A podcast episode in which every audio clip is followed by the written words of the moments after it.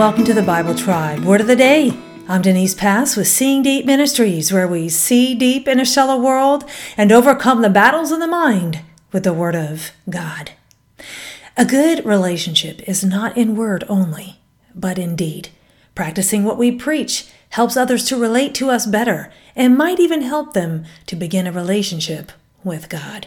Reading today in the book of 1 John, chapters 1 through 3, and the verse of the day is 1 John 2 29. If you know that he is righteous, you know that everyone also who practices righteousness is born of him. Word of the day is practices. It is the Greek word poieo. It means to fulfill, show, bear, bring forth, or commit. In the book of 1 John, the Apostle John instructs us about relationships and the most important relationship we have, a relationship with God. John revealed the source of good relationships, knowing Jesus and his word. Then living it out. 1 John 1 3 through 4 says, What we have seen and heard we proclaim to you also, so that you too may have fellowship with us. And indeed, our fellowship is with the Father and with his Son, Jesus Christ. These things we write so that our joy may be made complete.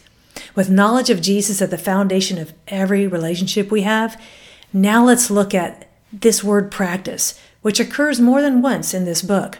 First in 1 John 1 5 through 7. It says, This is the message we have heard from him and announced to you that God is light, and in him there is no darkness at all. If we say that we have fellowship with him, and yet walk in the darkness, we lie and do not practice the truth. But if we walk in the light as he himself is in the light, we have fellowship with one another. And the blood of Jesus, his son, cleanses us from all sin. And in 1 John 2, verses 3 through 6, 9 and 10 and 29, it says, By this we know that we have come to know him, if we keep his commandments. The one who says, I have come to know him, and does not keep his commandments, is a liar, and the truth is not in him. But whoever follows his word, in him the love of God has truly been perfected. By this we know that we are in him. The one who says that he remains in him ought himself also walk just as he walked. The one who says that he is in the light and yet hates his brother or sister is in the darkness until now. The one who loves his brother and sister remains in the light, and there is nothing in him to cause stumbling. If you know that he is righteous, you know that everyone who practices righteousness also has been born of him. In the marriage small group class that my husband and I lead, it had become evident to me that the problems that arise in our relationships all lead back to self. Rather than thinking a spouse should complete a person, each person needs to be complete in Christ so they are able to rightly relate to one another. Personal holiness leads to thriving relationships, and good relationships are not built on intentions but on actions. A good relationship is not in word only, but in deed. As we are faithful to practice what we preach, we live out the gospel, which transforms all our relationships.